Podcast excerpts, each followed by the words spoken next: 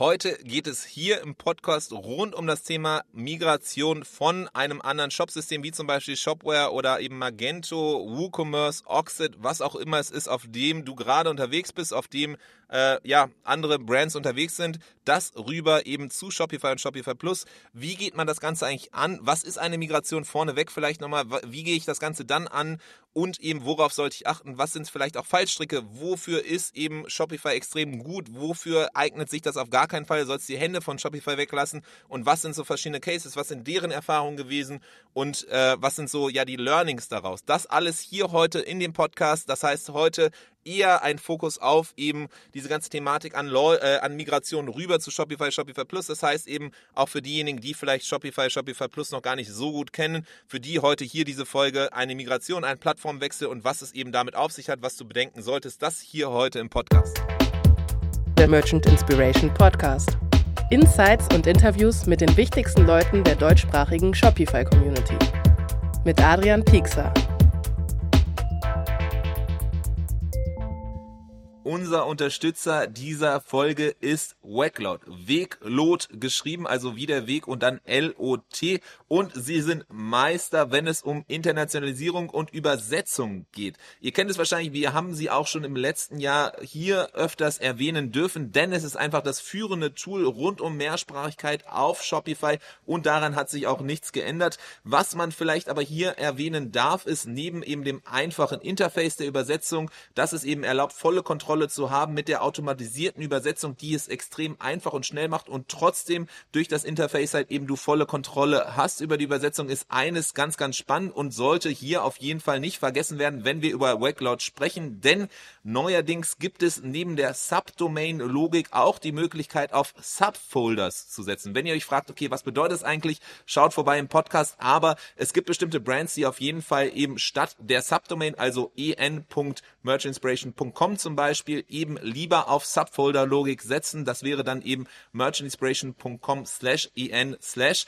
Und da gibt es auch verschiedene Gründe aus SEO-Thematiken und Co., warum das Ganze Sinn macht. Auf jeden Fall geht das mittlerweile auf Wacklot. ist eine große Neuerung und deswegen freue ich mich hier darüber, das in unserem Podcast erwähnen zu dürfen. Entsprechend, wenn ihr das ausprobieren wollt, wenn ihr an diesem Scheideweg seid, zu sagen, okay, wir wollen Internationalisierung ausprobieren, dann schaut auf jeden Fall vorbei auf unserer extra dafür kreierten Landingpage. Denn da erhaltet ihr 20% auf die ersten zwölf Monate mit Wacklot. Einfach vorbeischauen auf www.merchantinspiration.com slash Wacklot. Willkommen zu einer neuen Ausgabe des Merchant Inspiration Podcast. Ich freue mich, dass du wieder dabei bist, dass du eingeschalten hast. Heute ist es tatsächlich so, dass du wieder Vorlieb nehmen musst mit meiner Stimme. Das heißt, anders als sonst, wo es ja immer ein Hin und Her gibt, wesentlich schönere klingende Stimmen du zu hören bekommst auf deinen Ohren, ist es heute tatsächlich so, dass ich hier einen langen Monolog führe, aber ich hoffe zumindest, dass er nicht ganz unlangweilig ist. Und zwar geht es um das folgende Thema, nämlich Shopify Migration, wie du wahrscheinlich auch schon vorhin in der Intro gehört hast, nämlich wenn es soweit kommt, dass eben du noch keinen Shopify Shop hast, sondern überlegst, auf eine andere Plattform wie Shopify zu wechseln und äh, damit haderst, was du jetzt gerade vielleicht hast auf anderen Systemen, zum Beispiel wie in WooCommerce, wie in Magento, wie in Shopware. Da ist ja gerade viel auf jeden Fall in Bewegung am Markt und da äh, gibt es ganz ganz, ganz viele Überlegungen immer wieder und ich bin auch ganz viel in Gesprächen halt mit, mit Händlern, mit Marken, mit Unternehmen, die auf anderen Plattformen unterwegs sind und sagen so, hey, Shopify Plus oder Shopify, das könnte was sein, aber ich brauche noch ein paar Informationen. Und ähm, genau darum soll es heute gehen, diese Informationen zu geben. Und Anlass dafür war tatsächlich neben diesen ganzen Gesprächen, die ja auch in der Vergangenheit immer wieder stattfinden und statt auch, auch aktuell immer wieder geführt werden oder ich auch am Führen bin, denn im nächsten Jahr ist es anscheinend so, dass da auf jeden Fall Shopware wieder einige ja, Updates einstellt einstellen wird. Das heißt, es ist gerade ein sehr heikles Thema für viele Marken und Brands da draußen. Deswegen hier heute eben das alleine schon Grund genug, darüber zu sprechen. Aber tatsächlich war es auch so, dass aktuell Shopify auch sich dem ganzen Thema natürlich annimmt und da im Zuge gab es am Freitag ein kleines Event, wo unter anderem ich als quasi Vertreter von, von Tante E eingeladen wurde, aber auch eben zusammen mit Jan von Latori und auch dem Mauricio von Code, aber auch eben ganz vielen anderen ähm, ja, Shopify-Agenturen oder auch angehenden größeren Agenturen, die sich so ein bisschen in diesem ganzen Shopify-Kosmos umgucken und irgendwie überlegen, okay, was ist da eigentlich, macht das Sinn für mich, ist Shopify vielleicht meine Wahl, sich da auseinandergesetzt haben und so quasi so ein Shopify-Partnertag äh, im Grunde äh, stattfand im Rahmen der Demexco hier quasi in Köln, Heimspiel für mich natürlich im Rheinauhafen. Ähm, und da kamen wir zusammen und haben so ein bisschen uns ausgetauscht und darüber gesprochen. Und da dachte ich mir, ja, okay, das könnte vielleicht auch spannend sein, diese Erkenntnisse, dieses Wissen, was wir da unter Partnern ausgetauscht haben, was ich auch da dann eben anderen mitgegeben habe aus den Erfahrungen aus unseren Migrationsprojekten, wenn man das eben ja äh, auch nochmal hier quasi in der Form von einem Podcast-Gespräch ähm, ja, dokumentiert und auch der Gemeinschaft quasi zugänglich macht, tatsächlich parallel macht Shopify auch da ein paar andere Aktionen noch. Da wird es auch noch demnächst was geben und zu sehen geben tatsächlich. Deswegen aber hier jetzt quasi in Audioform das Ganze auch nochmal. Ich hoffe, es hilft äh, dem einen oder der anderen so. Das ist zumindest der Wunsch. Und es kann natürlich sein, wenn du gerade eh auf Shopify bist. Wenn du eh auf Shopify oder Shopify Plus bist, dann ist das Thema wahrscheinlich gar nicht so relevant für dich. Deswegen ist diese Folge hier heute eher tatsächlich für diejenigen, die sich damit auseinandersetzen oder vielleicht auch manchmal sich fragen, ja, eigentlich ein spannendes Thema. Da ähm, habe ich nie so drüber nachgedacht. Ich höre immer wieder irgendwie von anderen Marken, von Agenturen, ja, okay, Migration. Aber tatsächlich, wenn du da dann eben mehr zu hören willst, verstehen willst, so ein bisschen äh, andere Sichtweise auf das Thema kriegen möchtest, dann könnte es vielleicht auch interessant sein. Aber ansonsten wirklich hier quasi für alle, die noch gar nicht so nah am Shopify-Kosmos sind, hier entsprechend ein bisschen mehr Informationen. Und als erstes, bevor wir dann reingehen in konkret wirklich den Ablauf, worauf kommt es an, für wen ist Shopify, für wen tatsächlich nicht und was, worauf sollte man achten? Was sind so die klassischen Fallstricke einer Migration? Nochmal ganz kurz vorneweg, vielleicht bin ja ein Freund von eben erstmal Definitionen klären und überlegen, okay, was ist eigentlich das, worüber wir hier sprechen? Was versteht man darunter? Denn Migration kann natürlich vieles sein. Für manche Leute immer schon wieder ganz klar eben, äh, je nachdem, in welchem Kontext man unterwegs ist, dass eine bestimmte Bedeutung hat. Andere wiederum sagen so, pff, keine Ahnung, was eine Migration ist. Ähm, Deswegen tatsächlich ganz kurz hier äh, Definition des Begriffes Migration. Das, was ich darunter verstehe oder was man auch in dieser Shopify-Blase quasi, wenn man immer mit anderen Agenturen darüber spricht, am Ende ist es nichts anderes als ein Plattformwechsel. Das heißt, aktuell sind vielleicht manche Marken oder Brands unterwegs auf anderen Shopsystemen, die es ja da draußen gibt und wollen rüberwechseln zu Shopify. Dieser Wechsel von der einen Plattform, von dem einen Tool im Hintergrund, um das quasi deinen Shopify-Shop zu bedienen, ähm, den Wechsel, den bezeichnet man quasi als Migration, diesen Wechsel von einer Plattform zur anderen. Konkret halt eben hier in unserem äh, Kontext sprechen wir über die Migration zu Shopify. Daneben gibt es natürlich dann eben als Agentur auch äh, äh, andere Arten von Projekten, die wir immer wieder führen, die aber hier mit jetzt erstmal nichts zu tun haben. Das kann ein Relaunch sein, das heißt, du bist schon auf Shopify oder Shopify Plus unterwegs und willst jetzt einfach quasi nochmal ja, dein, dein, deine Shopfront, dein, dein Shop neu aufstellen, refreshen, quasi ein Rebranding vielleicht durchziehen. Das wäre halt eben ein Relaunch und sonst, wenn du noch gar nicht unterwegs beim Shop-Setup, aber Migration wirklich dieser Wechsel von eben einer anderen Plattform rüber zu einer bestimmten, in dem Fall hier, wo wir sprechen, eben Shopify Plus oder Shopify. So. Und was gibt es eigentlich da draußen noch neben Shopify und Shopify Plus? Tatsächlich, wenn du dich das fragst, berechtigte Frage. Ähm, aber tatsächlich gibt es da eine Vielzahl von verschiedenen anderen Systemen. So. Die sind äh, teilweise auch wesentlich länger schon aktiv und unterwegs äh, in, in, im Vergleich zu Shopify. Manche sind komplexer, manche simpler. Quasi so für kleinere Brands, die gerade starten, kennt man vielleicht Wix, Jimdo oder Squarespace. So, so ein Fall zum Beispiel von einer Marke, die eben von Jimdo rüber gewechselt ist ist irgendwann zu Shopify, weil das Ganze zu klein wurde, äh, zu, zu unflexibel, nicht mehr dem gemessen, was sie an Funktionalitäten brauchten und auch nicht dem Automatisierungsgrad. Ist Badesofa, die waren ja tatsächlich hier auch mal im Podcast. Ansonsten so eine ähnliche Größe oder für, für eben so, so ein ähnliches, wo man immer Shopify und äh, äh, die Plattform ver, ver, ja, vergleicht, ist quasi WooCommerce.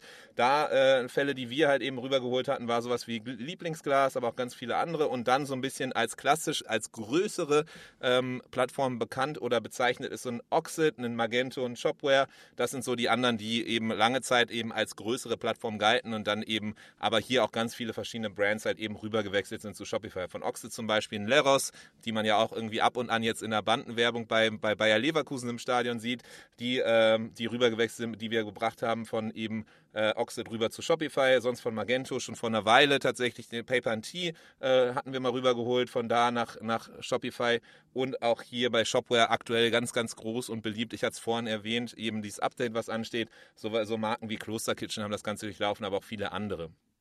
Genau.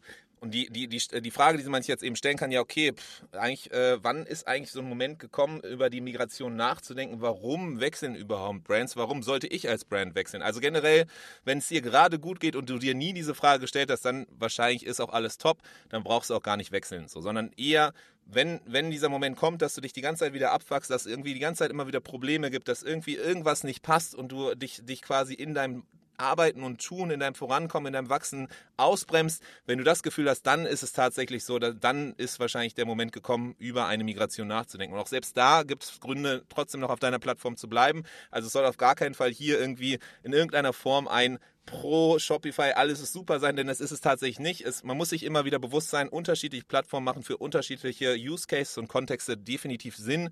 Äh, und ich versuche so ein bisschen hier halt eben ja, die Perspektive von Shopify plus Shopify zu geben als Shopsystem, ähm, wann das Ganze eben Sinn machen kann. Aber deswegen mein, mein Credo quasi, wenn du in der Situation bist, dass du dir nie Gedanken gemacht hast, ob jetzt eben der Zeitpunkt ist zu wechseln, alles top ist, dann tatsächlich würde ich gar nicht ein neues Fass aufmachen, tatsächlich. Aber was wir immer wieder sehen, was, was Brands sagen, die auf uns zukommen, was Unternehmen sagen, ist einerseits tatsächlich, dass es der äh, generell buggy ist, weil irgendwie zu viele Plugins sind. Das ist ein Klassiker, den man immer wieder von WooCommerce hört, dass eben man viele verschiedene Plugins hat, die irgendwie da wie so ein Flickenteppich im Shop drin sind, die sich immer wieder in die Quere kommen, nicht miteinander synchronisieren und am Ende irgendwie alles fehlerhaft ist. Vor allem ganz oft fehlerhaft so der Checkout, wo irgendwie Zahlungsanbieter nicht richtig funktionieren, wo die Integration nicht richtig funktioniert. Tatsächlich ja was, was man aus dem Shopify-Kontext gar nicht so sehr kennt, beziehungsweise ich, als ich damals, ähm, ja, mein Hintergrund ist ja komplett aus dieser ganzen Shopify-Bubble und äh, als ich da anfangs gehört hatte von anderen Plattformen, dass die irgendwie Probleme mit Zahlungsanbietern hatte,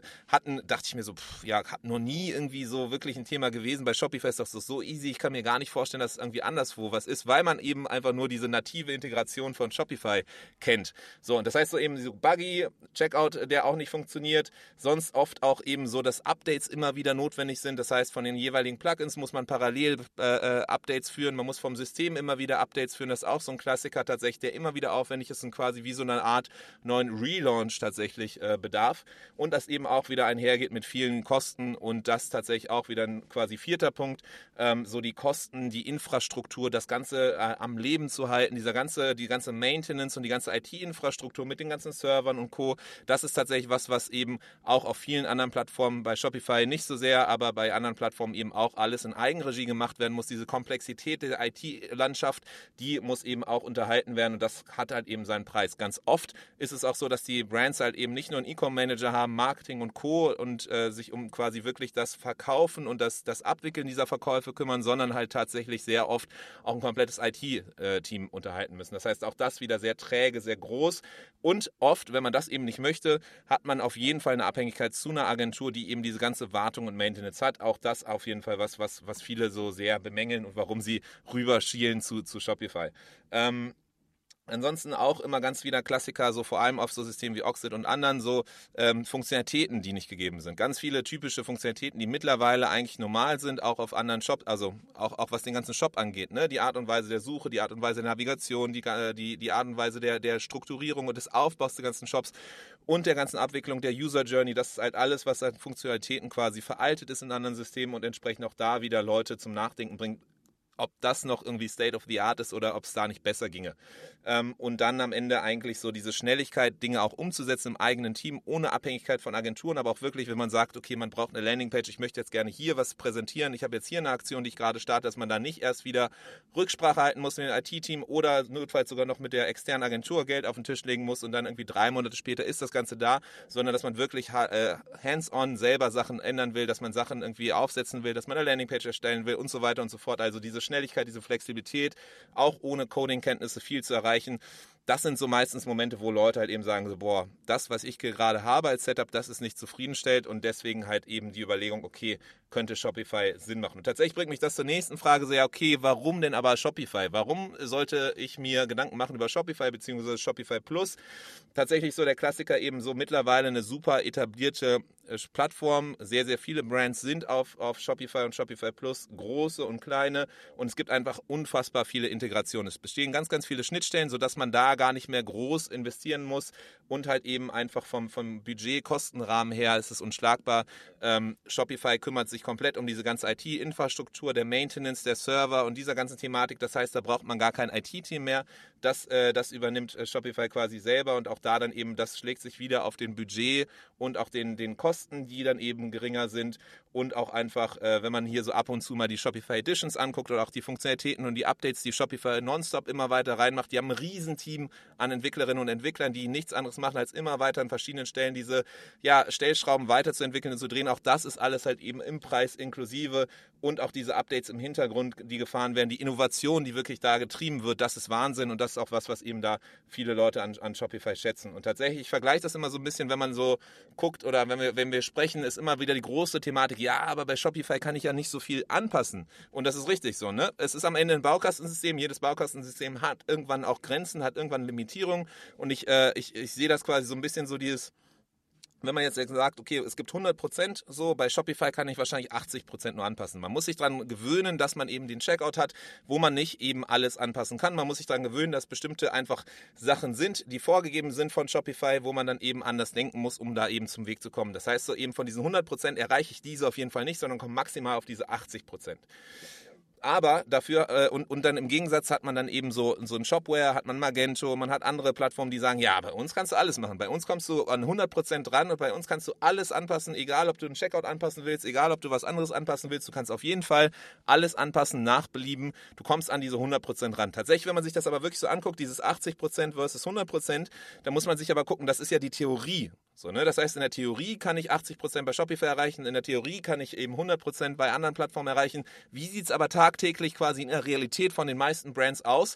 Wie viel erreichen die von eben diesem oberen Limit, dieser Glasdecke, die sie erreichen. Und da ist es tatsächlich so, dass eben, man kann bei Shopify nur 80 Prozent erreichen, aber diese 80%, Prozent, die erreichst du auch. So, und zwar mit den Mitteln, die dir zur Verfügung stehen, mit den Mitteln, die du eben hast, ohne jetzt irgendwie ein krasses, irgendwie dein ganzes Erbe zu verspielen, ähm, kannst du halt eben diese 80 Prozent erreichen und äh, holst halt eben extrem viel oder fast alles raus von dem, was dir eben Shopify zur Verfügung stellt. Und im Gegensatz dazu sind diese 100 Prozent einfach Utopie, weil meistens, wenn ich das sehe, was dann eben Brands rausholen aus, aus Shopware und aus Magento und aus aus äh, all den anderen, die kommen nie an diese 100% ran, sondern tümpeln dann irgendwo bei diesen 40% rum, äh, weil sie eben äh, ja gar nicht das Geld haben, gar nicht die Zeit haben, gar nicht die Flexibilität haben, halt so eine riesen äh, Investition zu machen, um diese 100% rauszuholen. Das heißt, unterm Strich äh, sehen wir immer wieder auf jeden Fall, dass du auf Shopify und Shopify Plus, auch wenn du begrenzt hast, kommst du auf jeden Fall immer an diese Grenzen ran und kannst einfach das Maximale rausholen aus dem, was dir zur Verfügung steht.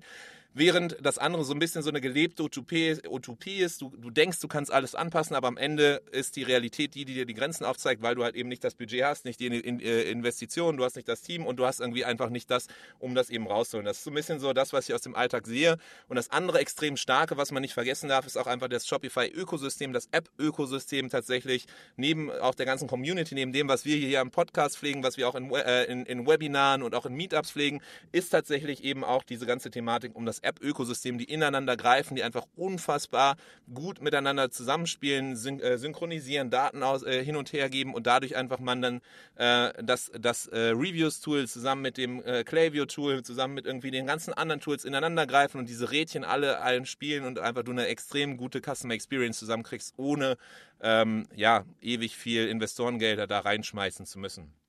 Deswegen das ist so ein bisschen die lange Antwort auf die Frage, okay, warum eigentlich Shopify? Was feiern Leute an Shopify? Was, was schätzen sie an Shopify?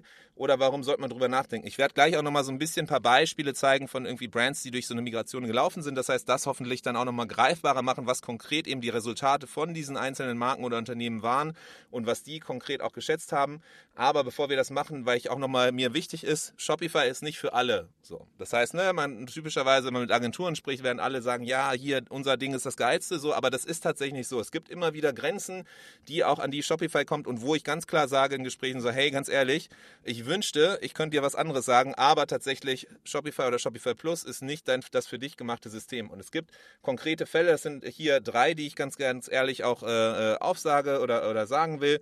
Das eine ist erstmal generell natürlich irgendwie so, okay, Shopify ist eben halt gemacht für für Online-Shops. So, das heißt, wenn du jetzt irgendwie die große Vision hast, irgendwie Marktplätze zu machen, Ebay zu machen, irgendwie was anderes zu machen, das macht natürlich keinen Sinn, wenig Sinn, geht einfach nicht. So, das heißt, da müsstest du von Anfang an schon ein System, was nicht dafür gemacht ist, missbrauchen quasi und irgendwie drehen und biegen und das, das, da wirst du keine Freude mit haben. Das heißt, da auf jeden Fall, wenn du dir sowas vorschwebt, wenn du quasi ähm, dahin gehst, das wird einfach nicht, da wird Shopify Plus, da wird Shopify auf jeden Fall nicht das für dich gemacht sein. Aber das ist wahrscheinlich noch das naheliegendste. Das andere tatsächlich, was, äh, was wir immer wieder sehen ist, und Shopify macht da gerade ganz viel, sie haben ganz viel äh, Investitionen in diesem Bereich angekündigt, sie haben ganz viel auch auch gesagt, dass sie da eben den Fokus drauf legen wollen, haben bestimmte Updates und Neuerungen gebracht. Tatsächlich aber aktuell noch so von dem, was wir sehen, stand jetzt. Das wird in einem halben, im, im Jahr ganz anders wieder sein. Aber gerade Status Quo ist Erfassung, ist tatsächlich noch der Fall.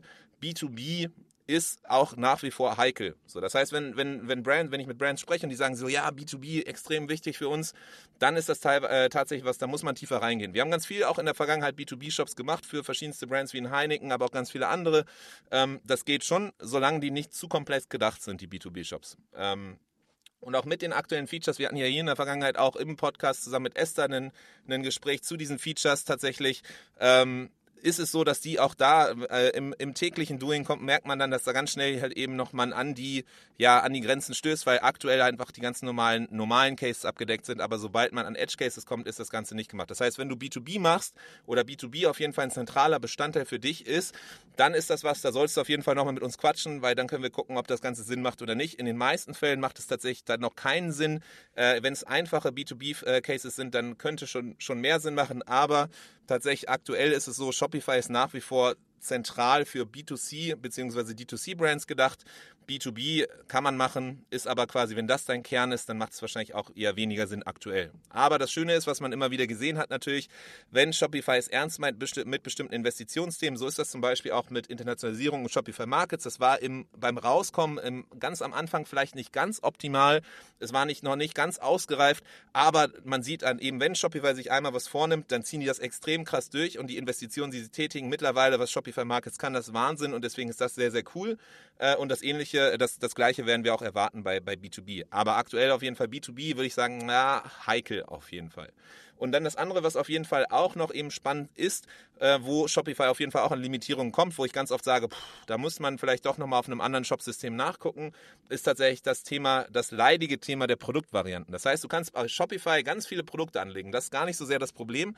Aber spannend ist es tatsächlich, wenn du sehr viele Produktvarianten hast, weil Produktvarianten, da gibt es aus irgendeinem Grund auf Shopify aktuell vom System noch Limitierungen. Du kannst nur drei Dimensionen von Produktvarianten anlegen. Dimensionen, damit darunter verstehe ich konkret, äh, wenn du jetzt zum Beispiel T-Shirts verkaufst und du verkaufst T-Shirts in drei verschiedenen Farben, in Schwarz, Rot und Gold, so, ähm, dann hast du eben da ähm, drei verschiedene Farben, also hast du eine Dimension Farbe. So, und da kannst du verschiedene Produktvarianten dann eben haben mit eben dem Schwarz, Rot und lass uns nicht Gold, sondern Blau nehmen, dann hast du eben Schwarz, Rot, Blau.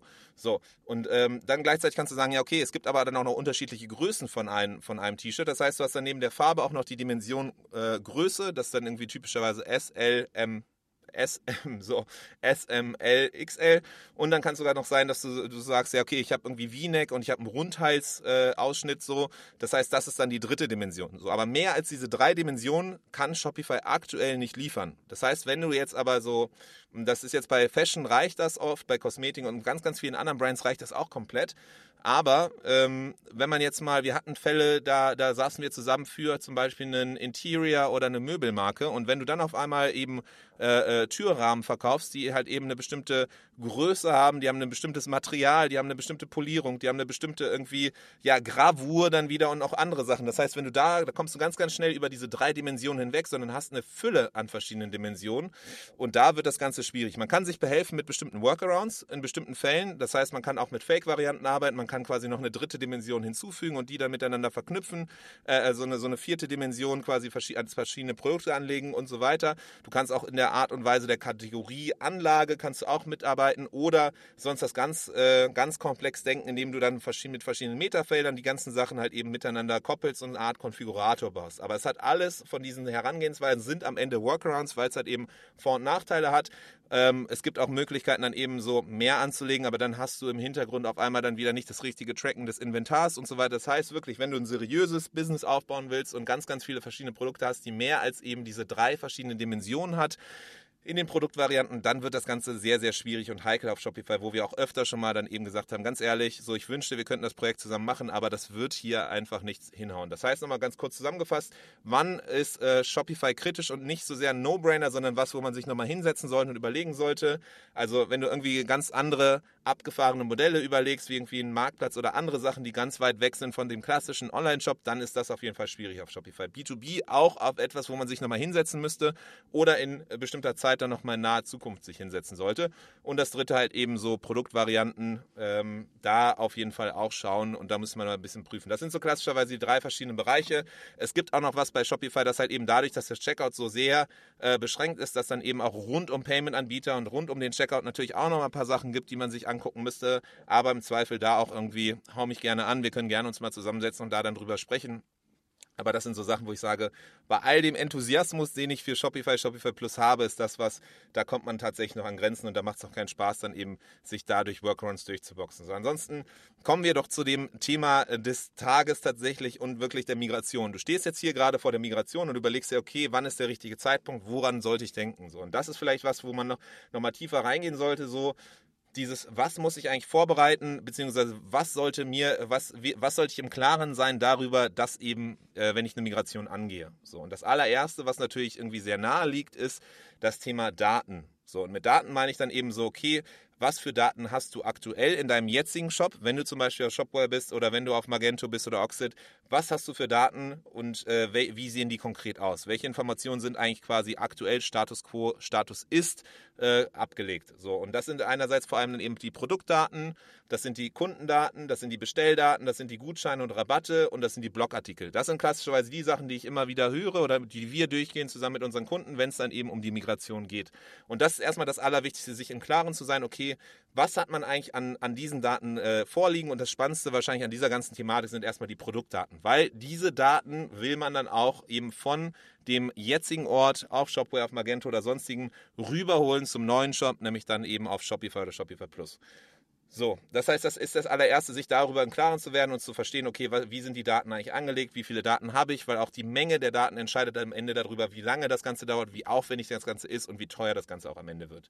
Dann gleichzeitig auch eben so nicht nur die Daten sich anzuschauen, sondern auch im zweiten Schritt sozusagen, ja, okay, was haben wir eigentlich und was soll eigentlich alles mit? Das geht einerseits um die Daten, aber auch dann das ganze Thema rund um Funktionalitäten und Tools. Was ist eigentlich das, was ich jetzt gerade in meinem Shop habe an Funktionalitäten, was ich auf jeden Fall wieder haben will, sei es ein Size-Finder, sei es Produktbewertung, sei es irgendwie andere Sachen und äh, zu definieren, was eigentlich so meine Erwartungen für den neuen Shop sind und zu erwar äh, die Erwartungen zu definieren, was eigentlich getan werden muss, damit der neue Shop auch ein Erfolg ist und was vielleicht dann Must-Have ist und was vielleicht dann auch nachgerückt noch, noch kommen kann. Das heißt, das ist extrem wichtig, wenn man sich, wenn du dich damit auseinandersetzt über dieses Thema der, der anstehenden Migration, diesem Projekt, nachdem du dir genau die Daten anguckst, auch eben zu sagen, ja, okay, was ist eigentlich so die, die Funktionalitäten, was ist das, was mein aktueller Shop hat und was ich auf jeden Fall mitbringen, äh, was der neue Shop mitbringen muss, was ich brauche, weil darauf aufbauend natürlich dann auch geguckt werden kann, ja, okay, ist das eine Funktionalität? Sind das Sachen, die Shopify nativ kann? Also Haken hinter sofort, No-Brainer ohne Zusatzaufwand oder sind das gegebenenfalls auch Sachen, die dann einfach noch extra reingearbeitet werden müssen? Und was da auch eben wichtig ist, neben den Daten und den Tools sich auch anzuschauen, okay, was sind eigentlich die Prozesse gerade? Wie sind die Abläufe bei mir im Team? Was passiert, nachdem eine Bestellung reinkommt? Was passiert, wenn?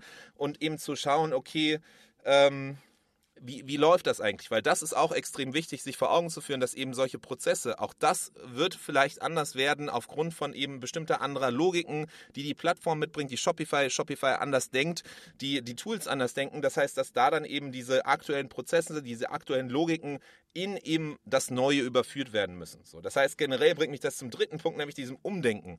Es ist eine Chance, erstmal Relaunches sind eine Chance, Sachen neu zu denken. Das geht ganz oft eben, wir feiern das maximal auch in der Storefront bei Tante E eben, dass wir sagen, ja, okay, ähm, wie soll eigentlich die UX jetzt sein, wie soll die Menüstruktur sein, welche Seiten braucht es, äh, welche Seiten von damals willst du wieder mitnehmen, aber wie kann man das vielleicht auch eben weiter optimieren? So, weil das ist nämlich immer dieser Relaunch, ist quasi die Chance des Neuanfangs, ist die Chance des Neudenkens und das ist extrem wichtig und das sollte man auf jeden Fall auch mitnehmen, weil so oft äh, kommt das gar nicht vor, dass man diese Chance und diese Ruhe hat, Sachen zu hinterfragen, Sachen zu überlegen und Sachen zu überdenken. Das heißt, so sehr man das eben auch in den Prozessen machen muss, weil man vielleicht gezwungen ist und es ungern machen würde, ist es aber auch so, dass man das halt in der Storefront machen kann. Das heißt vor allem dann auch eben auf der Produktseite, ähm, so dass man da überlegt, ja okay, wie möchte ich eigentlich meine Produktdaten, meine Produkte präsentieren? Wenn man jetzt vielleicht aktuell nur so die klassischen Stammdaten, also Preise, Titel, Barcode-Nummer oder SKU-Nummer und irgendwie so ganz, ganz grobe Beschreibungen halt eben präsentiert, kann man überlegen, ja, okay, wie machen das eigentlich andere Marken? Wie möchte ich das machen? Was, was ist das, was, was, was man da eben noch übermitteln kann?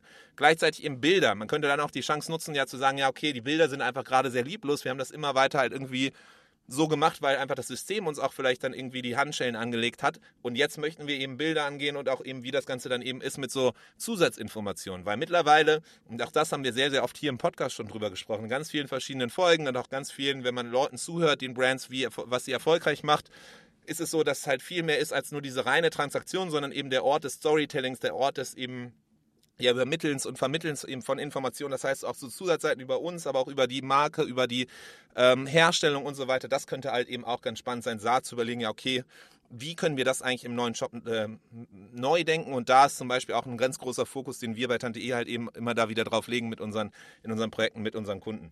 Ähm, was man auch eben bedenken soll, wenn man dieses ganze Umdenken dieses ganze, dieses ganze ja da, da mit, mit äh, hat, dass halt eben das auch Zeitaufwand ist. Das heißt, das geht nicht mal eben so und ich weiß auch auf jeden Fall, man möchte immer viel anschieben, es ist, man ist sehr euphorisch und, und wir hatten das tatsächlich auch in ganz vielen verschiedenen Projekten oder, oder Fällen auch. Man, man unterschätzt das ganz, ganz schnell und die Gefahr ist groß, dass man das unterschätzt, dass man da nicht genügend Zeit auf, äh, aufwendet, eben einerseits im Team selber für die Planungen, für die Absprachen, die Kommunikation, aber auch das Umdenken und das neu angewöhnen halt eben an die Plattform, an die Vorbereitung und auch wirklich dann eben an die Einpflege. So, weil nämlich, wenn das neue Shop-System da ist, dann muss man eben auch die Startseiten pflegen, dann muss man eben auch diese neuen Seiten aufsetzen und für diese neuen Seiten mit vielleicht neuen Blöcken, neuen Modulen, die es vorher nicht gab, muss man eben dann auch eben Texte schreiben, man muss eben Fotos vorbereiten und das Ganze eben ist ein Aufwand, den man nicht unterschätzen darf. Die Vorbereitung als solche, aber auch eben diese Einpflege so ist, ist das. Und dann kommt auch nochmal dazu, dass eben das Neu-Eindenken in das System, man, man kennt es irgendwie vom alten System, man weiß ganz genau, welche Klicks man machen muss, welche Abfolge man machen muss. Und das ist vielleicht dann eben nicht so im neuen System, das beziehungsweise anders im, im, im Shopify. So deswegen muss man da dann eben auch dran denken, dass einfach so eine, so eine von der von der menschlichen Seite neues Eindenken ins System halt eben auch gegeben sein muss. Und da, das bringt mich auch dahin, so vom Team generell halt eben dieses Bewusstsein zu schärfen, dafür das Team abzuholen, das eigene Team abzuholen, warum diese Migration wichtig ist. Denn es wird wie bei jedem Projekt halt eben ja, äh, Herausforderungen kommen, es wird mehr Aufwand kommen, es wird zu Belastung führen, dass halt eben auch, oder, oder auch wenn Leute äh, Prozesse neu denken müssen, umdenken müssen, dann ist das halt eben auch ein, ein Reibungspunkt. Deswegen, äh, wir haben öfters auch schon mal äh, Sachen gehört, vor allem irgendwie aus der Buchhaltung zum Beispiel, dieses, das haben wir immer schon so gemacht, warum soll das denn jetzt anders sein, das macht doch gar keinen Sinn. Das heißt, auch darauf muss man sich einstellen, dass dann eben so ja, äh, äh, sich umstellen muss und gleichzeitig auch überlegen muss, wer vom Team soll eigentlich wann involviert sein. Je kleiner die Gruppe, die konkret halt eben dieses neue Projekt anschiebt, desto besser, äh, desto schneller, desto schneller kann man Entscheidungen treffen, desto besser kann man Entscheidungen treffen. Aber zu irgendeinem Zeitpunkt muss man eben auch das restliche Team abholen, damit sie sich halt eben auch eingewöhnen können, damit sie auch eben wissen, was sie erwartet. So, das heißt, das vielleicht auch noch dahingehend. Und generell, was auf jeden Fall da hilft, wenn man eben sich diese Migration überlegt und da dem bevorsteht, ist äh, die, die, das Mindset, was man mitbringen sollte oder die Herangehensweise viel eher. Also dieses, ja, welche Erwartungshaltung habe ich vielleicht auch diesem Ganzen gegenüber? So, das ist halt eh, am besten laufen die Brands, das sehe ich immer wieder so und das hören wir auch hier im Podcast tatsächlich. Ne? Sowohl hat gar nicht so sehr was mit der Migration zu tun, sondern generell mit der Herangehensweise an, an äh, den Bau eines Unternehmens, an ein Produkt dass man stufenweise vorgeht und immer weiter halt nicht irgendwie denkt, okay, man hat, man arbeitet auf diesen einen Punkt hin, da ist alles vorbei, da hat man alles geschafft, dann ist alles perfekt, sondern sagt, okay, wir gehen jetzt stufenweise voran, wir priorisieren, machen in Stufe 1 oder Phase 1 das Allerwichtigste, legen die Basis, gehen in die zweite Phase rein und machen da dann eben das Zweitwichtigste und so weiter. Aber dass man halt eben nicht sich in Details verliert. So, das ist nämlich die große Gefahr, die man hat, dass man hier irgendwie was merkt und da was merkt und dann weiß man gar nicht genau, dann will man das jetzt nochmal schnell machen, dann will man das machen, sondern dass man priorisiert und dann Stück für Stück sich voran arbeitet, das ist extrem wichtig. So. Und ähm, das in, in, Sicht, äh, in Richtung eben des Mindsets und der Herangehensweise, dass es eben nicht so eine Art quasi einmaliges Projekt ist, das einen klaren Start- und Endzeitpunkt hat, sondern das eher so als Prozess betrachtet werden sollte. Und dann äh, eine Sache, die man komplett gar nicht auf dem Schirm hat, die aber wir aus der Brille der, der, der Agentur, die es öfter schon mal macht, eben immer wieder sehen, was Leute unterschätzen, ist tatsächlich diese Sache, dass sich vor Augen führen, ja, okay, wer hat eigentlich den Zugang zum jetzigen Shop, wer hat die Kontrolle und auf wen sind wir eigentlich angewiesen, wenn ich als Marke wegwechseln will zu einer neuen Plattform? So, weil nämlich das Problem, was man da hat, ist so, wir sind alles Menschen oder das ist das Menschliche, was da eben reinkommt, dieser Faktor. Denn ganz oft ist es so, dass die, die ähm, Zugänge, dass die Domain, dass all diese Sachen äh, nicht bei einem selber liegen, sondern meistens bei einer anderen Agentur. So, und das heißt, diese Agentur hat eine gewisse Art von Power und hat eine gewisse Art von Macht. Man ist abhängig von dieser anderen Agentur und ist auch abhängig von dem Gutwillen dieser Agentur, denn die haben ja eigentlich kein Interesse daran, dass du gehst. Die haben kein Interesse daran, dass du eben weggehst und die haben kein Interesse daran, dich, dir eben das zu vereinfachen und so einfach wie möglich zu machen. Das heißt, was wir immer wieder sehen ist, wir, wir durchlaufen das Projekt extrem gut, das läuft extrem gut und schnell aber, äh, und wir gehen, sind voll in der Timeline bis zum Moment, wo dann rauskommt, ja, warte mal, wir haben noch nicht der anderen Agentur Bescheid gegeben. So, und die müssen, und die haben aber den, den, den Zugang für, für, ähm, für den ganzen Shop und all das weitere. Deswegen ist da tatsächlich so die Thematik, die es ist extrem wichtig, dass du auch dir äh, weißt oder, oder, überlegst, wann du die andere Agentur abholst und wie du das Ganze halt eben machst mit den Zugängen und dem ganzen Ähnlichen. Weil da kann manchmal sonst eben dieser menschliche Faktor vergessen werden, äh, der aber tatsächlich einiges an Problemen sonst noch spät, später hintenrum ähm, ja, verursacht. So, das heißt, dahingehend, das sind so verschiedene Sachen, die man einfach im Kopf haben sollte. Wenn ich es jetzt nochmal quasi zusammenfassen würde, es sind einerseits eben die Daten, die Produktdaten, Kundendaten, Bestelldaten, Gutscheine, Rabatte und Blogartikel. Dann generell die Überlegung, was haben wir eigentlich und, und was soll mit? Das sind neben den Daten auch die Tools und Prozesse, weil das meistens neu gedacht werden muss, das Umdenken generell, die, die Migration als Neustart äh, zu, zu sehen, wo man Sachen neu denken kann aber eben auch äh, der Zeitaufwand, der mit einhergeht und das eben Bereitstellen dieser, dieser dieser Zeit für diesen Prozess im Team, an das Umdenken, an die Vorbereitung und auch die Einpflege und generell, dass es halt eben eine Art Neueindenken bedarf. Das ist auf jeden Fall extrem wichtig und dann eben auch das Team, das Team mit abholen, involvieren, generell die Herangehensweise, dass es eben stufenweise passieren sollte und halt eben dann auch prüfen, okay, wer hat eigentlich hier den Zugang und muss, wie, wie kriege ich diese, ja, diese Abhängigkeit, die vielleicht besteht, wie kann ich das gut äh, koordinieren. So, das heißt, das sind die verschiedenen Punkte. Ähm, und dann ist immer so eine oft genannte Frage tatsächlich rund um die Thematik Migration. Ähm, ist, es geht komplett rund um die Kosten. So, ne? Ja, okay, du hast jetzt schon vorhin, äh, oder ich habe eben vorher schon öfters gesagt, so ja, auf Shopify ist tatsächlich das, ist es günstiger als auf anderen Plattformen. Ähm, wie, ist das eigentlich mit den Kosten bei so einer Migration? Und da kann ich auch so ein bisschen was zu sagen, weil natürlich, und das ist eine sehr unbefriedigende äh, Ansage, ja, es, man kann das so pauschal nicht sagen. Es gibt aber verschiedene Stellschrauben, äh, um sich dem Ganzen vielleicht so ein bisschen anzunähern. Das eine ist erstmal die, die Shop-Plattform als solche und die Gebühren, die auf so einer Shop-Plattform kommen. Auf Shopify siehst du das ja auf, den, auf, den, äh, auf der Preisseite, den Pricing-Plane. Da fängt es ja eben bei 29 Euro an im Monat und geht dann stufenweise hoch. Das heißt, das sind erstmal so die Kosten, die du von Shopify-Seite aus äh, bedenken sollst. Bei Shopify Plus sind das grob diese 2000 Euro im Monat. Ähm, ist immer so ein Zusammenspiel zwischen Fixbetrag und quasi Transaktionskosten. So. Das heißt, das ist das eine und dann kommt quasi aber auf diese Softwaregebühren von Shopify kommen auch eben die äh, Gebühren von der Software als solche noch weiter mit drauf. Heißt, ähm, äh, weitere Software können eben die klassischen Shopify-Apps sein, so ein Klaviyo und so andere Sachen, Cookie-Banner und, und, und. Das heißt, das wäre was, was wir typischerweise zu Projektbeginn in so einer Konzeptphase nochmal eben ausarbeiten und zusammensetzen und gucken, okay, was sind eigentlich die Funktionalitäten, die du brauchst, um darauf dann eben basierend eben zu schauen, okay, was sind eben weitere monatliche Kosten, die noch dazukommen. Dann ähm, wichtig natürlich, äh, so kostenseitig, äh, das Setup, das Design und quasi das Herangehen des Shops, das einmal wirklich das Rübermigrieren der Daten ist ein Kostenpunkt, aber auch eben dann das Aufsetzen des Shops äh, auf Shopify, was dann zum Beispiel mit so einer Agentur wie uns oder auch eben den anderen äh, Agenturen, die es da draußen gibt, eben gemacht werden muss. Und da ist es tatsächlich so, hängt es extrem stark von deinen Erwartungen ab. So ein bisschen wie bei so einem Hausbau, ne? Du kannst irgendwie so einen Wohnwagen dir bauen, dann ist das Ganze super günstig. Du kannst dir aber auch ein Schloss bauen, dann ist das ein bisschen teurer als so ein Wohnwagen.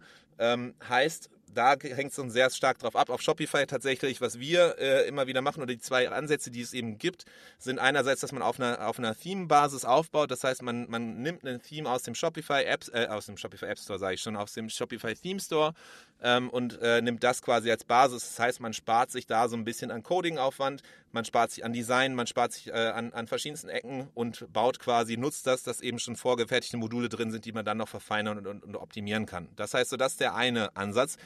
Der andere Ansatz ist quasi, dass man sagt so, boah, nee, ich will einen komplett einen einzigartigen Look. Ich will nicht, dass das irgendwie so aussieht wie ein Theme, was eben ganz viele andere haben.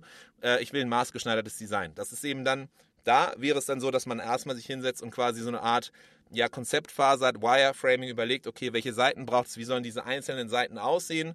Dann wird das Ganze halt eben, wenn man das einmal quasi verschriftlicht hat oder abgesteckt hat, dann wird das Ganze eben in die Designphase übertragen. Dann wird das Ganze quasi ja, in Designvorlagen gebracht, im ganzen Look and Feel halt eben von deiner Marke.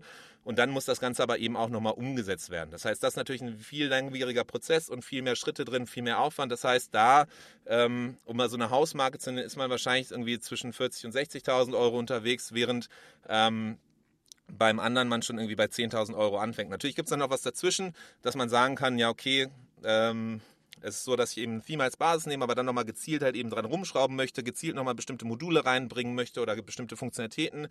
Heißt, das geht natürlich auch.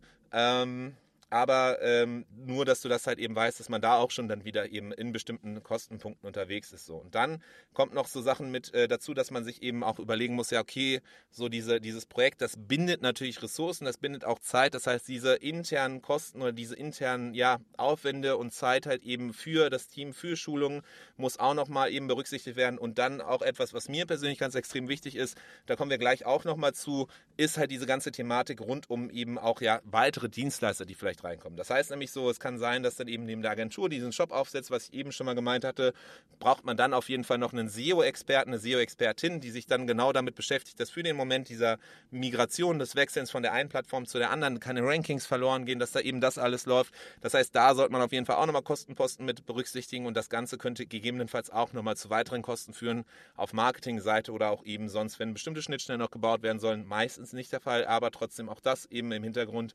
Heißt, das sind alles so verschiedene Rädchen, verschiedene Kostenposten, die man im, äh, im Hinterkopf haben sollte. Gleichzeitig, was man nicht vergessen darf, ist, es gibt auch extrem viele Ersparnisse. Nämlich einerseits eben, wenn du ein Tech-Team hast so, oder, oder generell dieses ganze Maintenance, dieses Research, RD quasi, ne, Research and Development, wird von Shopify-Seite aus komplett übernommen. Die kümmern sich um die Server und die IT und die Sicherheit. Das heißt, das alles Kosten, die du jetzt mittlerweile einsparen kannst, die du gar nicht mehr brauchst und gar nicht berücksichtigen musst. Du brauchst keine Person, die sich quasi am Wochenende da äh, mit rumschlagen muss. Die ganzen Agenturkosten. Du kannst natürlich eine Agentur weiterhin beschäftigen. Würde mich auch freuen, natürlich machen wir auch ganz viel, ähm, dass wir anderen Brands helfen. Aber es ist halt eben so, dass wir nicht helfen, den Status quo zu erhalten, sondern immer wieder helfen, quasi auf ein neues Level zu kommen. Und dafür brauchst du im Shopify Kosmos quasi Agenturen oder andere Helfer äh, oder Helferinnen. Deswegen das so, aber nicht für den Status quo zu erhalten. Dafür hast du Shopify selbst.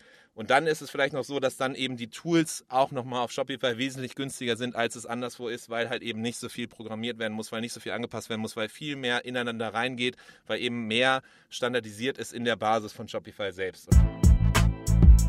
Ein Tool, was ich jedem Händler und jeder Händlerin ans Herz legen kann, wo ich glaube, dass es auf jeden Fall Sinn machen würde, es schon viel, viel früher gekannt zu haben. Pathway Solution, das Tool rund um Buchhaltung, Rechnungen und äh, Steuern für Shopify, vor allem für den deutschsprachigen Raum. Das Tool, was selber Shopify auch äh, jedem ans Herz legt, denn es hilft dir da, alles konform aufzusetzen und viel Nerven, Kosten und Mühen zu sparen. Guck mal vorbei unter merchantinspiration.com slash pathway und du findest findest da auf jeden Fall mehr Informationen zu dem Tool.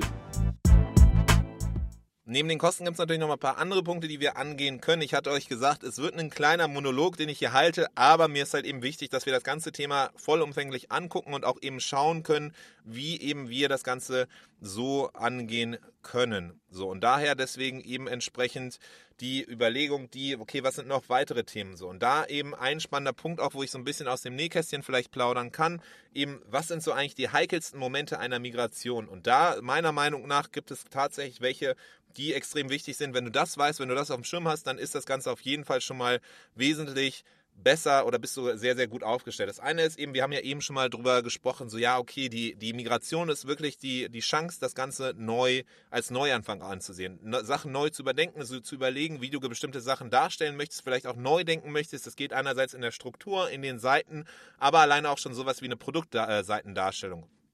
Wie möchtest du dein Produkt darstellen? Wie möchtest du die USPs, also das, was deine Produkte stark macht, wie möchtest du das neu präsentieren? Und da ist immer so die Thematik, die, dass halt eben man sich überlegen muss, ja, okay, die, die Dateneinpflege und Anreicherung, so ganz oft ist es der Fall, wenn man Sachen neu denkt, heißt, man muss Sachen neu gestalten, man muss Sachen neu anreichern. Vielleicht hast du gerade aktuell einfach immer nur diese ganzen Stammdaten. Ich hatte es ja vorhin schon erwähnt, also der klassischerweise Produkttitel, äh, Preis, es gibt eine generische Produktbeschreibung, aber dann ist es das auch. Und wenn du jetzt überlegst, ja, okay, geil, ich möchte jetzt wirklich neu denken, ich habe jetzt die technischen Möglichkeiten, wirklich das neu zu denken, neu anzugehen, dann ist das was, was man machen kann und was man sollte, aber sei dir bewusst, dass du halt eben für diese Anreicherung der Daten, das Neudenken der Daten, braucht es halt eben Zeit. So. Und oft ist es halt eben auch damit dann eben, dass du auf Shopify dann nochmal so eine Art Metafelder, verschiedene Metafelder befüllst, dass du eben nochmal dann die Seiten weiter anreicherst. Das kann zum Beispiel auf einer Kategorieseite sein, dass da noch Banner reinkommen, dass auf Zusatzseiten dann eben noch bestimmte Abschnitte, Module gepflegt werden müssen. Aber das ist auf jeden Fall extrem wichtig dass wenn man eben das Ganze neu denkt, dass man da auch sich bewusst machen muss, einfach, dass eben so diese Dateneinpflege, diese Datenanreicherung, das Vorbereiten auch eben Zeit bedarf und dass das eben auch einer bestimmten neuen, ja, Denke, Denke vielleicht bedarf und man sich da das eben so an Ressourcen noch ähm, mit berücksichtigen sollte. Das andere ist tatsächlich auch dann eben die Produktdatenstrukturierung. Äh, das ist tatsächlich eine heikle Sache, die wir immer wieder sehen,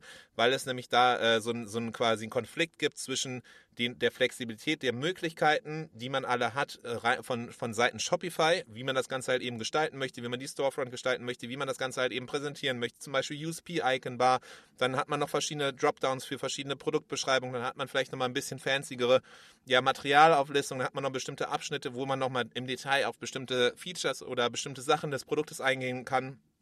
Problem ist dann aber, wenn man sich dann anguckt, ja, okay, warte mal, äh, das ist alles schön und gut, aber wir arbeiten mit einem ERP-System oder einem bestimmten anderen Informationssystem, die halt eben diese Produktdaten rüberspielen und wir müssen halt eben, wir sind beschränkt und limitiert auf das, was eben von den Produktdaten rübergespielt wird.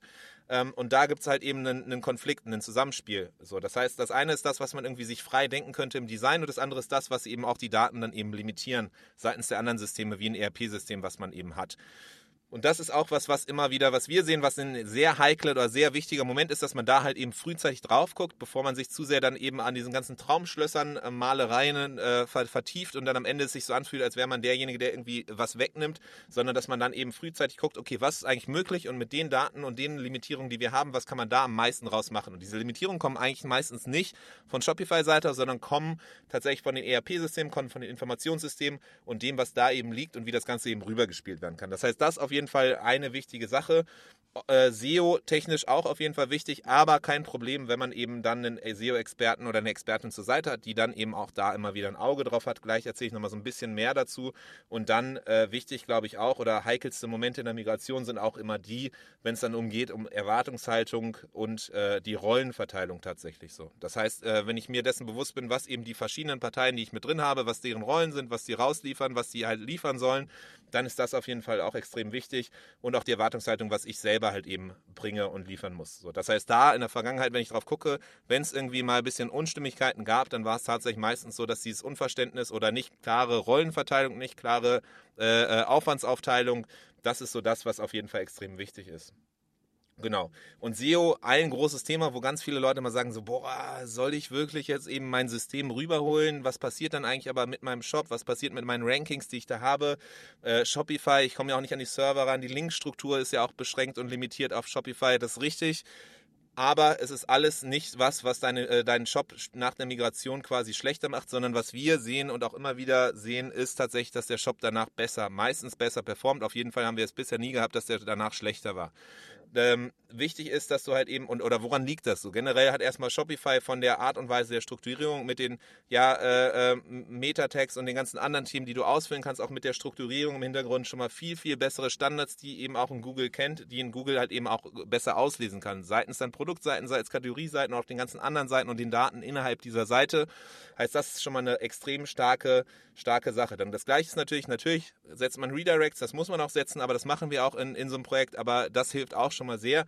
Und dann eben auch auf jeden Fall einen SEO-Experten oder eine Expertin zur Seite und die dann nochmal so ein bisschen einfach dann ja den, Google-Account, den Google Search-Account ähm, mehr im, im, Blick hat und entsprechend guckt, ob dann da irgendwelche Alerts kommen und äh, dann eben darauf hingehend das Richtige macht. Wenn man das, das ist extrem wichtig. Das ist auch so das, wo man dann Fettnäpfchen sonst mitnehmen würde, wo man grob fahrlässig was auf der Straße liegen lassen würde.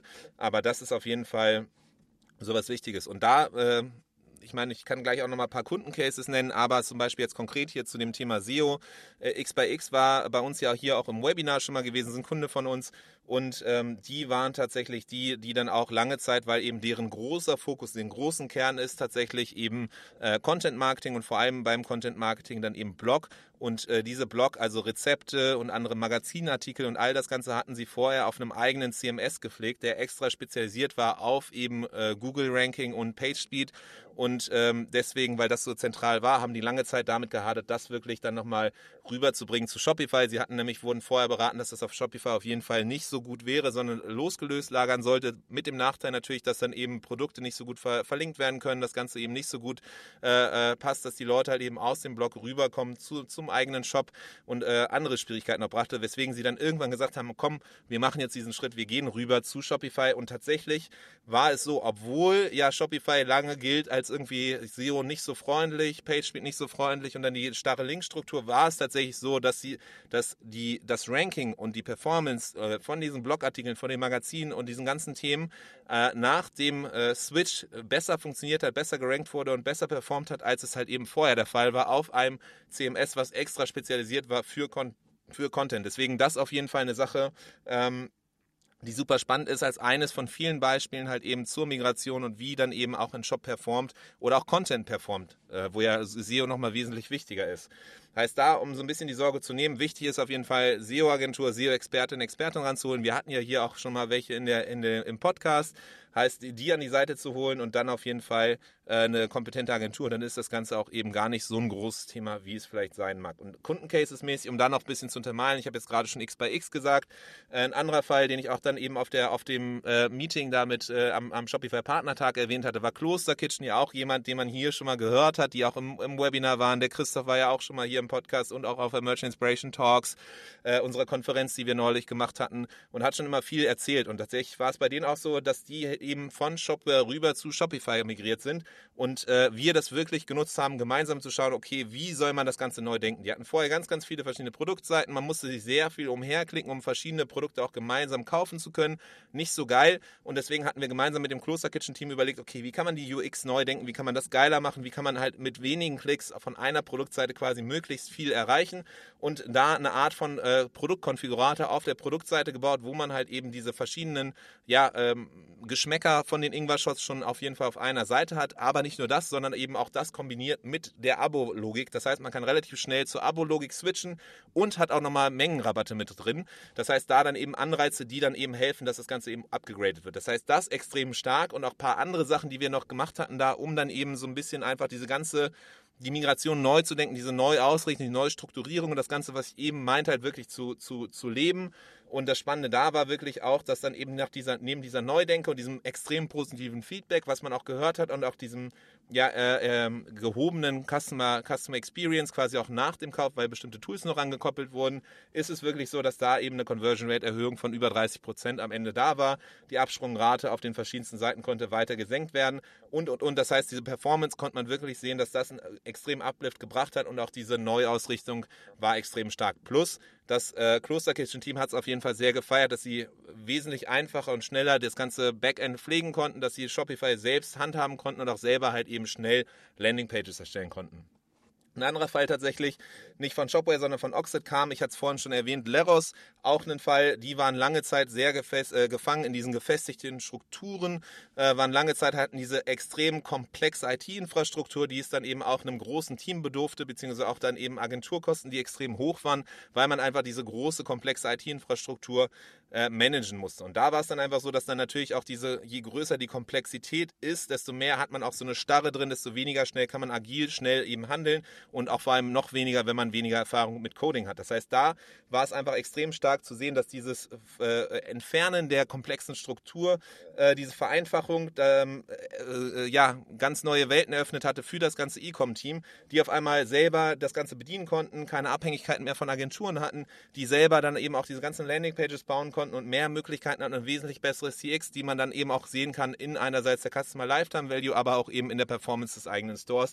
Das vielleicht einfach nochmal so Mutmacher hier von konkreten Brands, die auf jeden Fall ähm, ja, äh, das nicht bereut haben. Und tatsächlich vielleicht da auch nochmal so ein Zitat zu machen von Jan von Latore, der äh, auf der am Panel da saß, der meinte auch so, was man immer wieder sieht, ist, dass eben Brands rüberwechseln zu Shopify oder Shopify Plus, aber so in seiner ganzen Laufbahn, der macht das Ganze ja so ein bisschen länger schon als ich, bin so fünf Jahre, sechs Jahre dabei, äh, habe tatsächlich auch kein Abwandern sehen von Shopify weg und er kann das Ganze auch bestätigen, es ist eigentlich, glaube ich, in der ganzen Zeit einmal passiert, dass eine, eine Brand wechsel, wegwechseln wollte oder weggewechselt ist.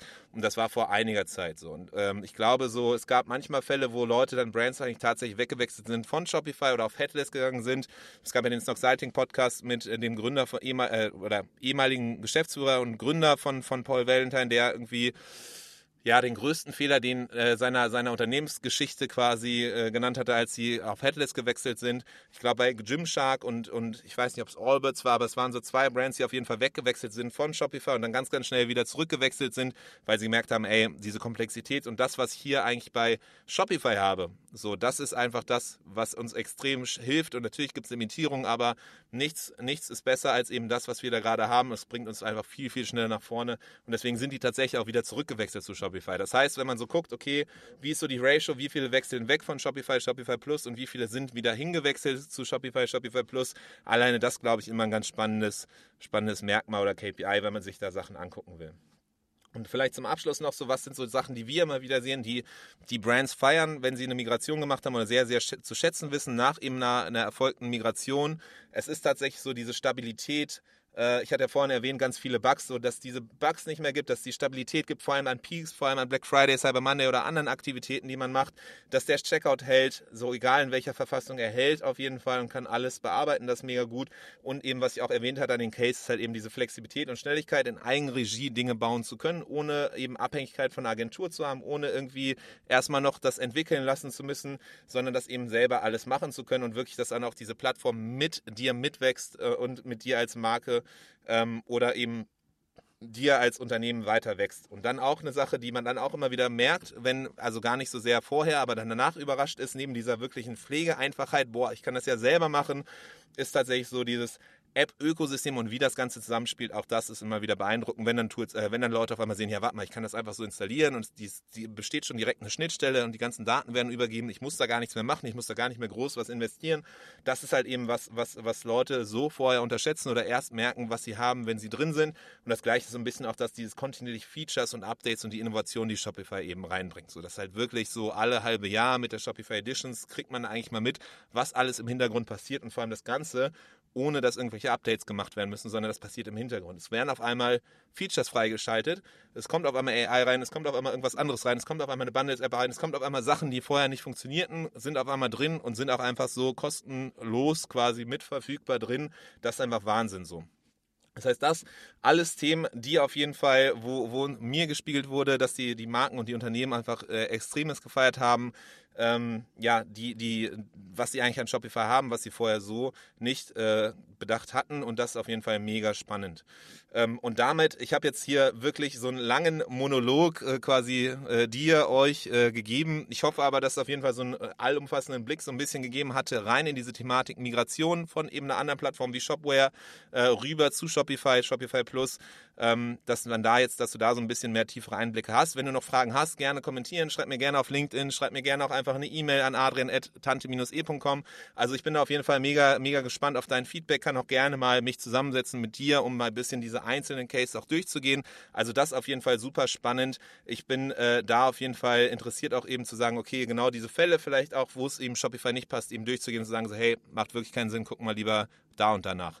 Heißt das auf jeden Fall hier jetzt so das Ende dieser Folge. Ich danke dir ganz herzlich, dass du eingeschaltet hast, dass du dabei warst und freue mich auf jeden Fall, dich öfters hier bei uns im Podcast zu sehen. Merchant Inspiration Podcast ist ja eben dafür gedacht, genau rund um Shopify, Shopify Plus, aber eben vor allem halt eben um das D2C-Ökosystem, verschiedenste Marken zusammenzubringen, verschiedenste Expertinnen und Experten, die dann eben ihr Wissen, ihre Learnings teilen. Und deswegen freue ich mich, dass du heute hier dabei warst und freue mich auch aufs nächste Mal. Mach's gut.